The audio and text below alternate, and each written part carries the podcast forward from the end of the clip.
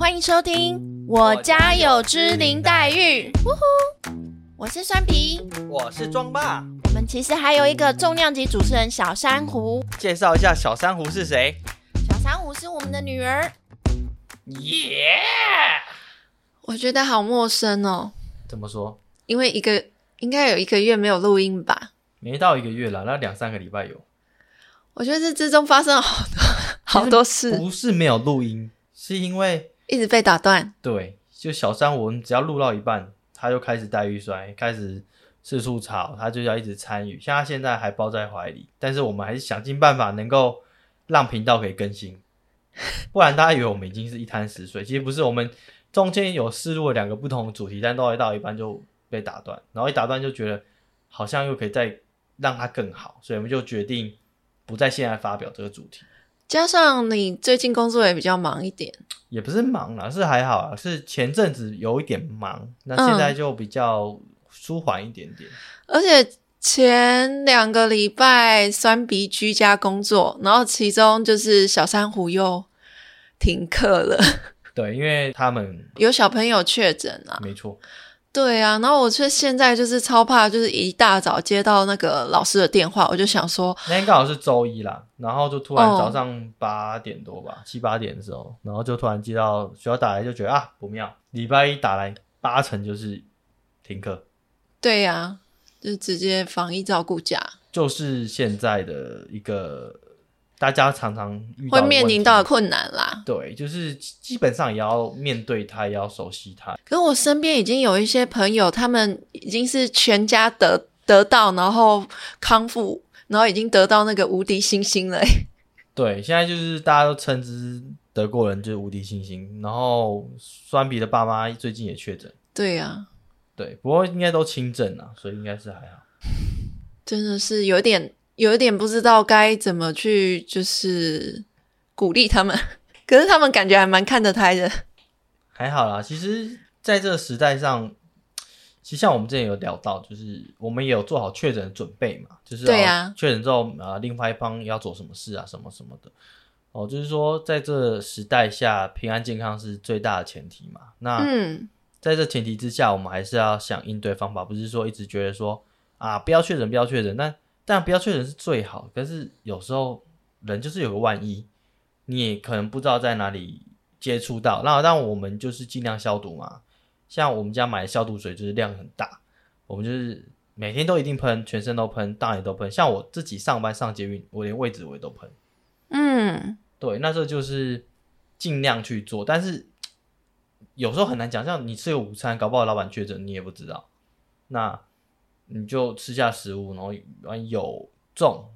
也也是无法预预防的啦。像最近呃，我在南港工作，然后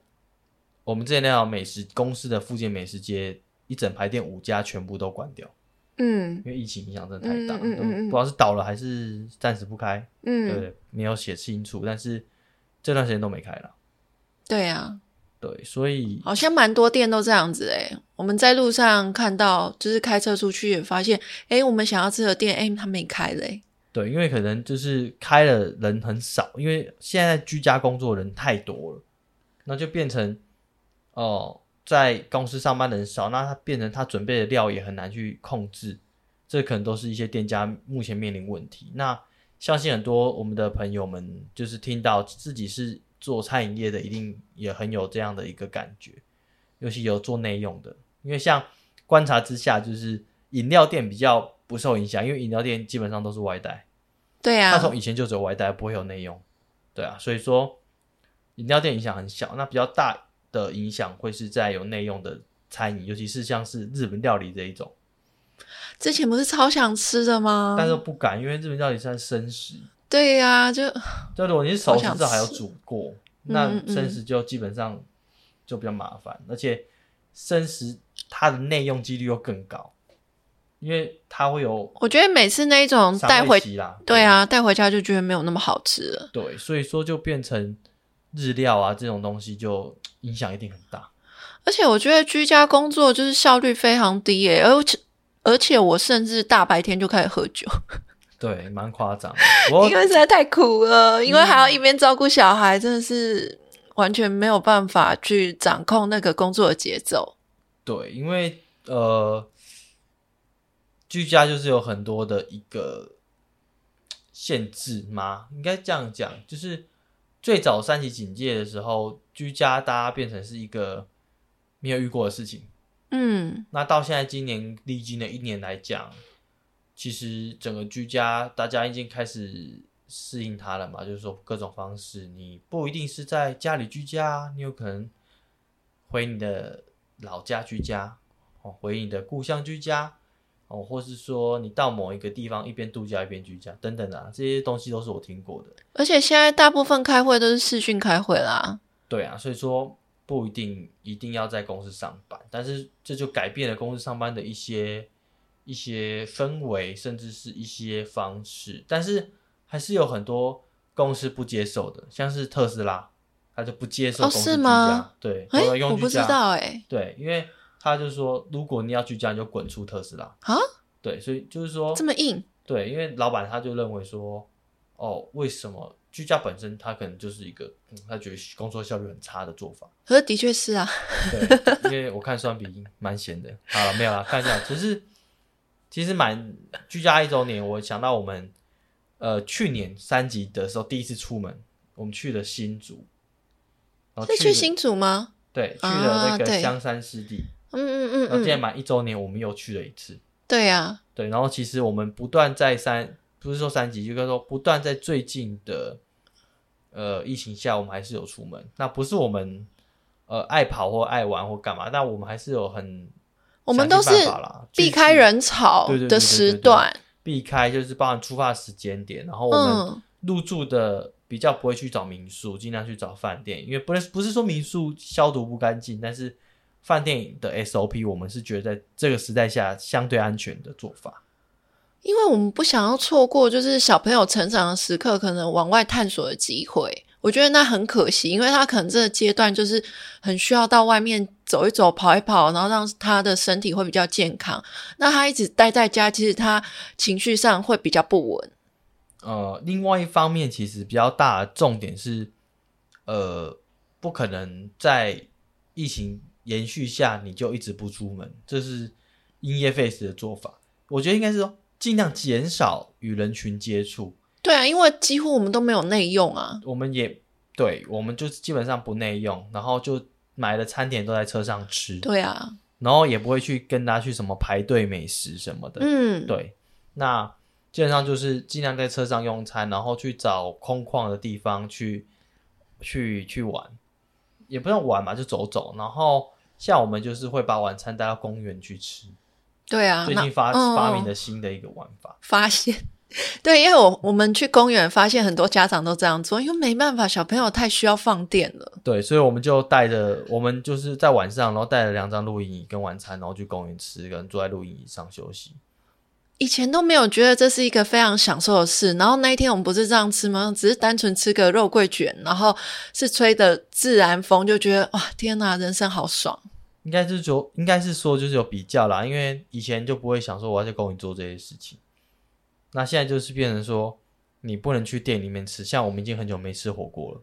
哦，好我们想吃哦，以前很常嗯吃，就觉得会格外珍贵诶。对，那现在就是一想到觉得啊不行不行，很多朋友都是因为吃火锅确诊的什么的，我们就想办法在生活中去找出限制中的一些突破。那也去了台南，也去了台中，我就我就在测试说我到底能、呃一次开车开开多远？而且我们开车是礼拜五下班，就是下班就是回来就马上整理行李就冲就了，七点一定要离开，晚上七点一定要离开家里。然后隔天早上就会觉得哇，礼拜六一就是早上起床是在外县市，就觉得哇，好像要偷到一天。对，就是可以玩一整天，然后你礼拜六晚上再回到台北，你礼拜日又可以在家里一整天。因为礼拜六回来，你就会觉得明天还有休息，就是比较不会有心理有压力。对，所以我们现在发现了礼拜五出门的好处，就是其实有时候我们在旅行上，就是开车时间占了蛮大的一个部分，因为现在嗯大家搭高铁甚至台铁的几率越来越小嘛，因为疫情关系。嗯，那开车的人变多了，因为最近发现涌车辆变得好多。我们上一集不是聊到就是庄爸的车嘛？对然后我们现在就是开开他的时间，就是跟他接触的时间越来越长了。对，然后我就不断的去升级它的一些洗车工具，它就已经进阶到了一个亮光剂的一个那个护膜都已经有了，然后而且连饰板的护膜都买了。而且夸张的是，你每一次回来都急着想要去洗车。没有，因为出游玩本来就要洗车啦，对啊，所以说我们出去玩之下，我会建议大家一定不是只有说啊想办法出去玩，而是要想我怎么去避开人潮去玩。那这玩就是尽量不要去那种呃小吃店啊，或者什么夜市啊，这种就不要去了。哎、我们上周去一个地方，我觉得非常有趣、诶许错港湿地，对不对？对，在桃园的一个新景，我从来没有应该不是新的不是可新网上一查什么桃园夕阳，桃园哦跑出来全部是这个地方。我们那一天去很意外，因为就是它海岸线很蛮长，然后就可以走到走到上面，然后慢慢的欣赏沿边的景色。对，就是它的整个海岸线是蛮长的，不过嗯它有个很大的缺点是不是很好抵达。它我这不是很好抵达，就是它进出口的那个路是单行，但是只能一台车经过，就很麻烦。就是你要会车什么就很麻烦，哦然后路口很小，然后要穿梭，就很多人都以为是不是走错了，就跟我想法差不多。我到的时候就很多人说，哎、刚刚路不好开什么的，其实我也是这样想，所以这个地景点来讲，其实蛮不错的，但是不是很好抵达。但我们一到的时候，就是发现人超多，哎、我觉得那开车就是你，你不是从小径这样开进去嘛，然后之后变成就是哇一大片就是海可以看，有点像发现桃花源呢、对，就一样哇哇，超多人哦！可是是那也那个路真的是很小条哎、对，就是大概只有一台车的一个对呀然后然后旁边都是草啊那些的，对。不过那个许错港湿地，就是它就是有很多的红树林啊，一些湿地的生态，然后就候鸟啊，可以有有些是赏鸟观鸟的地方。对，然后很多大大人带小朋友去那边挖沙干嘛的，对啊，踏浪对，那一条海岸线真的很长，好几公里哦。好舒服哦，那天这样吹着海风，还 OK 啦，因为、嗯但我不是很习惯，原因是因为我本身就是在海边长大，嗯，就是还是有比较心态。你就觉得澎湖的海比较美，就对了。对啊，但的确是没啊办法啦，真的没办法比较。但是就是它旁边是有有那个类似像山景可以看，然后旁边有海，我觉得是算是还是工厂，然后就是这种很 miss 的地方，还就是还算舒服啦。湿地，然后过了一条马路，对面全是那个大园工业区，对蛮傻眼，好像全部都在排排放废气。反正我们就是最近开始就是收集一些公园啊，对，现在去的蛮多，什么其实都是以前经过过了啦，像是我之前工作就有去拍摄过桃园的那个清塘园啊，然后这次有去嘛，嗯。然后许厝港湿地这次发现它不算公园啊，是湿地，然后大湖公园就是蛮常去的啊，公园碧湖公园，我觉得以前都很小看这些公园、欸，但我们最近发现一个最新最厉害的，什么？很多人不知道，什么？就是石门水库，哦哦，哦哪有？哪有人？也有很多人，哎、很夸张，人超多，很多人在那边车路、哎，就所谓的车路是怎么样？他们就是把车子停在停车场的停车格，然后旁边就把椅子摆在另外一个停车格，或搭起帐篷来。对，就直接在停石门水库的停车场，然后他一次进入是一百二十块，嗯然后不限时间。嗯，就是白 day 吧，我想。然后你停了之后呢，你就可以，他每个停车的位置后面都有三四米的一个小小的绿地，对，然后我们就铺那个野餐垫在上面吃东西。对，就很有些人是铺在野后面你车子后面三四米的绿地，有些人是铺在车旁边的停车格空地，然后看你要搭客厅帐啊，还是单纯只是放个野餐垫或是放个露营椅都可以，嗯人超多。但是我我蛮推荐大家去，因为可以看到水库的风景，夕阳蛮漂亮。对啊，夕阳很漂亮。对，然后如果你是家庭的话，可以去很多人那边陪小朋友打棒球啊，玩什么球，就是乐乐棒球，然后搭一个架子就对排球，还有羽毛各种球、球类，它都有滑板车。对滑板车，反正它地很大很大，它那块停车场真的超大，然后人就很多。可是因为地很大，人很多，但是地更大，对啊，所以以算还蛮安全，人跟人之间的距离蛮蛮远的对的。大家不会说你停这里，然后隔壁又停哦另外对对对台车不会，大家就是会分停得很分散这样子。哎，那你记得我们有一次不是去云林，那个是什么？虽然我是云林人，可是其实我没有到过那个地方。那个地方就是其实有蛮长的一段，就是变成你可以健走的的那个算是走道嘛，然后牵着小朋友在那边走，也是蛮舒服的。哦，是怡吴志宏池啦，怡吴那怡是左边一个木字旁，右边宜嗯。嗯嗯嗯，然后吴是左边一个木字旁，右边吴就是我自己的我那个吴的意思，就是怡吴志宏池，超大，大到不行。很漂亮哎、对，是让我觉得不像云林的地方啊，因为云林在我内心一直是一个很很复杂的一个地方，就是叫我常去斗六，就是有一种很繁荣，但是又很挤，然后路很小条，然后嗯。交通的不是我不不是很很不是说而且那一次我们是从台南上去，然后是从井仔角那边吧，然后再去东石，去对不对？那次就是开台西呀、然后我第一次开台西，因为以前嗯我比较习惯就是直接开国道，嗯然后那一次想说开台西，路边蛮有特色的，我只能讲，就是有台湾西部沿岸的一些风景，就很多的养鱼池吗鱼池，然后也蛮多宫庙，也蛮多那种祖先。你是注意到这一块，我是觉得那一一整路的感觉好台湾哦，对，就是但是又有一种小时候台湾的那一种特特色，跟现在就是你又在都市长大的那种感觉不一样。对对，但我没有很喜欢呐、啊说实话，我没有到很喜欢，因为我觉得你你都在睡觉，整路都我在开，你就知道定点停。你没有很喜欢都是我在不开、啊，因为那一天真的好热，然后其实会有一种昏昏欲睡的感觉。对，然后你有没有觉得你怎么开好像都在这一条路上？没有？因为台西的风景都那样，它一路你从台南一直往上开到云林啊，都都长那个样子。还有麦寮，对，一直到六清那里就有点恐怖，嗯我们就往来走，因为六清的烟真的太恐怖了，太大了，吓死我真的觉得。好可怜哦。对啊，好啦，这是另外一回事。对啊，反正就是跟大家就是更新一下，嗯就是这段时间我们去了哪边，这样对，所以其实我们不是没有更新，是一录到一半都被实在太多困难了。对，今天录录到这边其实算蛮幸运，因为他已经睡着了。我觉得真的要执行下来，就要好佩服那些有有小孩的爸爸妈妈，都有固定时间更新啊。对啊，因为小孩就是一直在成长嘛，他每个阶段他会需求就不太一样，所以说变成我们不会像以前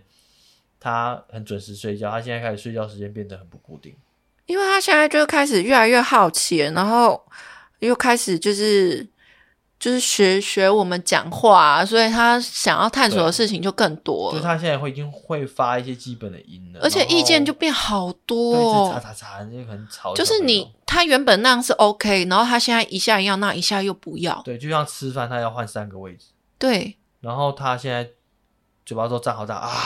这样子。对，然后一下想要用汤匙喂，一下想要用筷子喂，对，就是然后爸爸喂完要换妈妈喂，对，然后一下就要围兜兜，就是围着一个，一下又不要，对，就是变成我真的搞不懂。他一天就是变好几遍。因为我都会重复问他说：“你现在是需要帮忙吗？你想要怎么样？”因为我还是尽可能让他表达自己的就是喜好，嗯就是他现在需要什么，他要让我知道。就是那个那个可能没有对错，只是他让我知道说：“诶，他现在真正需要的是什么？我需要怎么帮助他？”这样子。嗯，就是我觉得他已经开始要度，嗯，应该怎么讲？不是度过，就是进入那个老鹰的一个老鹰呃老婴儿的那个哦，我以为是那个鸟老鹰。对就是开始要进入，所以就变成已经开始有一些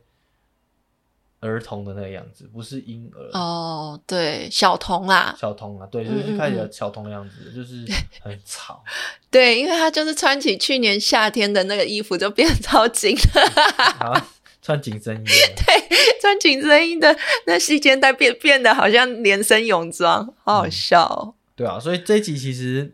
没有想说特别要聊什么？主题啦，对，就是说分享一下近况，然后也希望大家能够在疫情的状况下都能够保持健康的身体。然后能不确诊就尽量不要去。那如果不幸确诊了，现在也也不是说不幸确诊，就是你要以平常心去看待，然后把该有的就是药品全部都先备好。很难呐、就是你要备的很难啊。那我还是建议大家就是先备着还好啦能够去车来书或什么的。嗯嗯嗯，对啊，你就算你也不可能去吃普拿特啊，你吃也是一天，你还是需要去拿药啊。嗯，对啊，所以说，但是现在听说已经不用像最早期排的这种几个小时那么久，嗯对啊，可以预约，然后用车来书在台北嘛。那嗯中南部好像看医生没有那么困难。嗯对啊，那只能说希望整个医疗的体系都能制度越来越好，然后也不要让大家有太多的一个一个一个就是等待的那种焦虑感，因为一开始像我同事是在蛮早期确诊的，就是在嗯这一波。你隔壁同事，对，在有这一波的一个整个刚开始爆发的时候，就是要接近十万例的那种时候，六万例、七万例往上喷那时候，然后同隔壁同事确诊了，那时候就蛮求助我们的。一方面，我们不知道到底该不该隔离，九宫格隔离了之后，医调人员又说，哎、办公同办公室同事有戴口罩，不用隔离，就是有很多每天在变动的规定，然后等药也等等要花点时间 PCR 什么的，然后一个一两个礼拜都没有拿到隔离通知书啊，然后也没有确诊通知书这些东西，然后都是隔听说等了很久才拿到，然后包含是保单的赔偿这些都 变得很快，没有没有依据，然后到后来当然很顺利的都后来都有理赔啦，但就是呃听同事这样讲之后，就觉得那段时间真的是没有快筛，没有医疗系统，说实在不能说崩溃，但是蛮塞的，这是真的。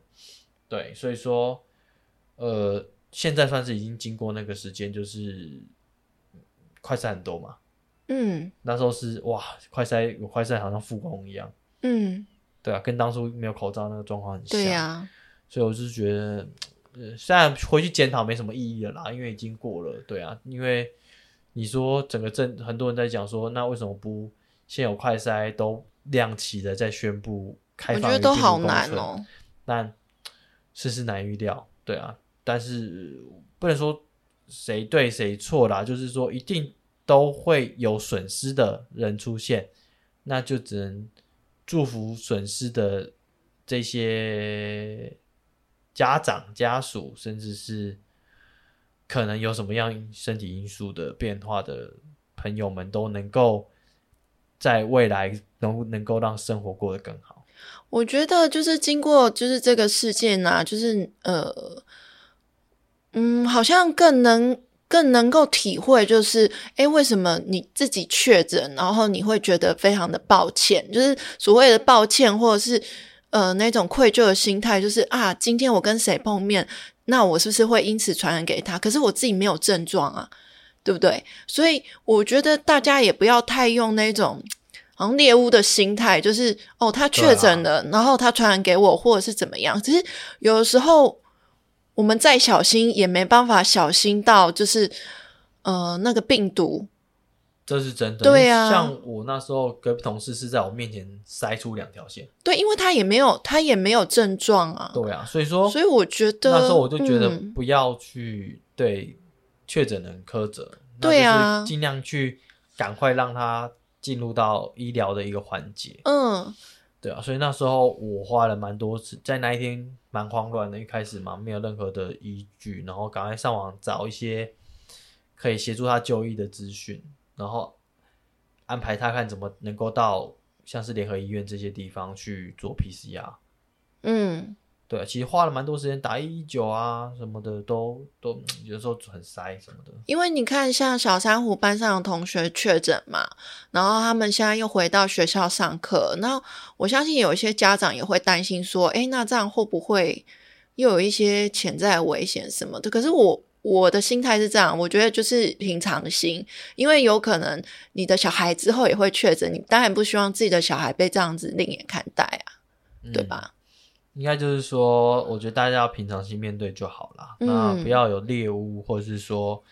带有一些有色眼光去面对这些确诊的朋友们。所以那时候隔一个礼拜嘛，老师就星期五先打电话来跟我说：“哎，下周一小三五可以去上课吗？”我立刻答应，我说：“哎，可以啊，可以啊，他可以去，赶快去。”因为确实不管怎样，他还是要回到生活的正轨上。那现在也是与病毒共存的一个方向。那当然。我们讲是这样讲的，像有些家家长可能是在这段时间失去小朋友，蛮多人的。嗯，在这蛮多是先说明啊，最近很敏感，然后这多是每个人的那个对主观主观意见哦。大家觉得多那就多，哦，你觉得少也可以说觉得是少，或者没有你可以说没有。OK，那 Anyway 就是确实是，嗯，只能说希望事情赶快落幕。对啊，然后嗯，好难哦，大家找到新的方向、新的出口这样子。然后呃，记得还是出门要保持健康，嗯，不要去群聚。那如果你有任何症状，也就不要跟大家群聚，对呀，也不要隐匿。对对对，我觉得这很重要。对，不要为了一己之私说啊，现在没怎么样啦，反正现在呃也都轻症啊，怎么的，然后你就传染给大家了。对，那是最重要的，也蛮没水准的，因为。像我们家里有小朋友，那你怎么知道我们会不会小朋友会怎么样？对啊，这是真的。担心，对啊，所以说我们不是不怕啦，但是就是平常心面对，那就是这样。像我最近的健身房也在上礼拜倒掉了，对啊，所以说世事难预料，那大家就是尽量的去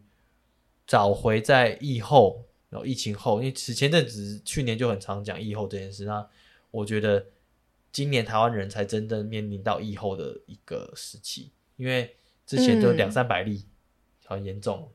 那现在是几几万例，要十万例这样子，你才能真的去面对到以后的一个时代。那接下来可能听说在下个月好像就要开放国门，那一定会有更大的挑战。嗯，对。不过我们看国外已经开始不戴口罩嘛，韩国。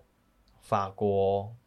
丹麦，对啊，开始都看足球什么？最近哇，最近欧洲很热的足球，对呀，对，打全场那么多人没人戴口罩，对啊，开始已经，嗯，这可能是一个恢复的一个常常态了啦。那我相信台湾不会到一不会到不戴口罩啦，就是即便开放国门，我相信一定还是入境就要戴口罩，我相信呐，因为嗯。以台湾这种地狭人稠的一个岛状型的国家，如果不戴，其实应该马上要升起来。对啊，那像我现在没有戴口罩，就连小珊瑚他已经习惯戴口罩，叫他拿下来他也不要。就是他是疫情下的宝宝哎，他是疫情下宝宝，真的，因为我中南部朋友的小朋友就是就不戴了，是吗？那他也确诊了，对啊，就是哦。就小朋友很难带，叫他带很难。但是小张五在台北，他就是那种老师就会学教他怎么去学习戴口罩嘛。嗯，他现在反而出门都要戴了。对他一定要戴，他觉得那个是一个 好像我出门前一定要做的配备。对，那我回家我就把它拿掉。对他已经习惯了这个过程，所以变成他真的是疫情宝宝，就是对啊，在这时代，然后他觉得那件事情是很正常的，好像大家都这样做。嗯，对啊，那所以他就跟着做。那我觉得其实可以训练呐，不要说不要训练小朋友戴口罩，但还是要戴。那这都是保护彼此的一个做法。可是其实这也会有一个问题耶，因为小朋友现阶段就是要看呃大人的嘴型来学习语言，然后他现在就是呃比较难 看到这件事情，所以很多时候他必须就是用可能用听的，或者是就是像我在家里就是拿下口罩，然后跟他用讲的。就是嘴型给他看，他比较能够去模仿。嗯，就是现在，就是我几乎 每天都会在我们的 Facebook 粉丝专业，就是发，就是可能写一些就是育儿的心情，然后可能就是大家会有跟我有一些回馈，然后其实你们的留言我也会看，然后如果我有看到就是有所感，我也都会一定都会回。那其实大家在。呃，有什么问题我们都可以互相讨论。那再麻烦大家多多就是关注我们喽。OK，好，拜拜，拜拜。